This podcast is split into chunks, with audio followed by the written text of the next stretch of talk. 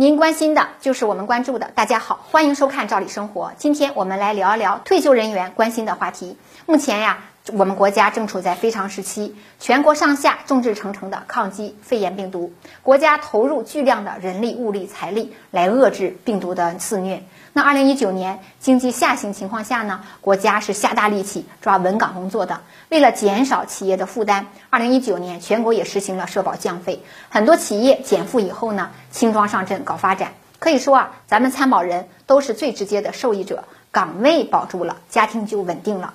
眼下呢，因为这个疫情的原因，各行各业都受到了很大的影响。尤其是处于抗击疫情的需要啊，很多企业生产经营和发展在年初就有一些受限，可以说呢，这个压力也是雪上加霜的，企业的运营压力剧增，人员工资啊、社保缴费呀等等都有不小的困难。那作为退休人员，大家本来是很期待今年的养老金上涨的，可是呢，特殊时期各方面都要投入巨大的财力去解决问题。有的退休人员就担心说，当地啊有传说今年的养老金上涨取消了，那私信我们询问是否是真的。首先呢，今年确实开年不利，一场大的疫情到来，不仅仅是咱们中国，其他国家也有确诊病例，可以说啊，挑战是非常大的。那疫情的严重性，我们就不多说了，大家的担心呢也能理解。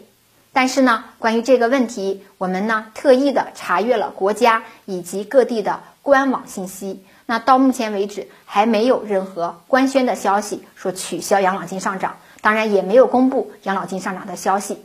目前这个阶段，全国上下齐心协力抗击疫情。按照以往的经验来说，养老金上涨的政策呢，会在三月份以后啊发布。因此，现在来下这个结论还有点早。我们提醒大家不要信谣传谣。不管是疫情的发展也好，还是各类的民生新规，我们分享给大家的各类话题，也都是严格的参照各官方发布的文件和通知等等。因此呢，负责任的告诉您，今年养老金上涨还没有明确说法，涨不涨也没有定论，我们还是要耐心等待官方说法。今天的话题我们就聊到这儿，感谢收看，咱们下次见。